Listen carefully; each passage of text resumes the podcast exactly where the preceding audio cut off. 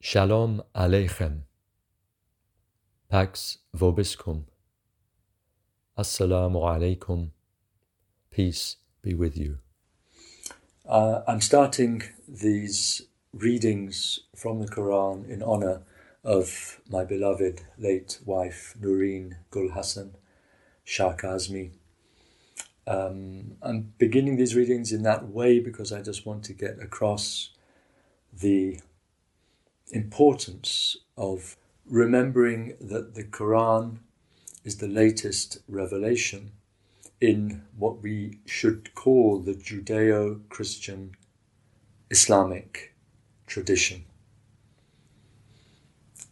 And that's why I began with Shalom, the word for peace in Hebrew, Shalom Aleichem, peace be upon you, Pax Tecum, in Latin, peace be with you, the same idea, and Assalamu Alaikum, the same in Arabic.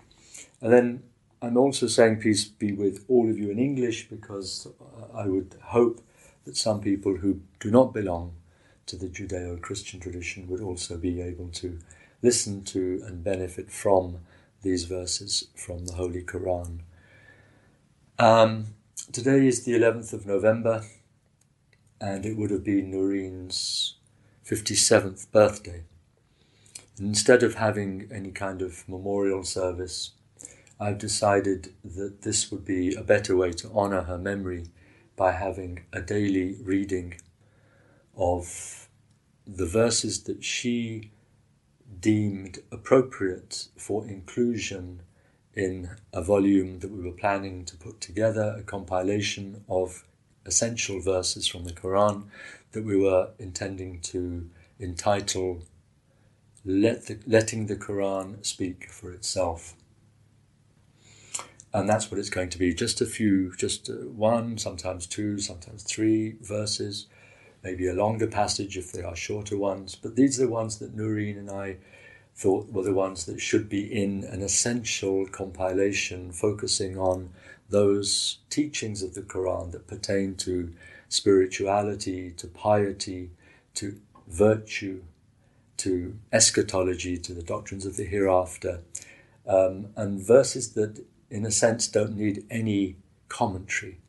And certainly we're going to avoid those verses which are polemical in tone uh, and that pertain to laws and rules and regulations and things like that. We just want to focus on what is most essential from the point of view of the spiritual life, and that is essentially the truth and virtue. Those verses which help us to understand the ultimate reality of things, and those verses which help us to conform to those ultimate benefic realities through virtue.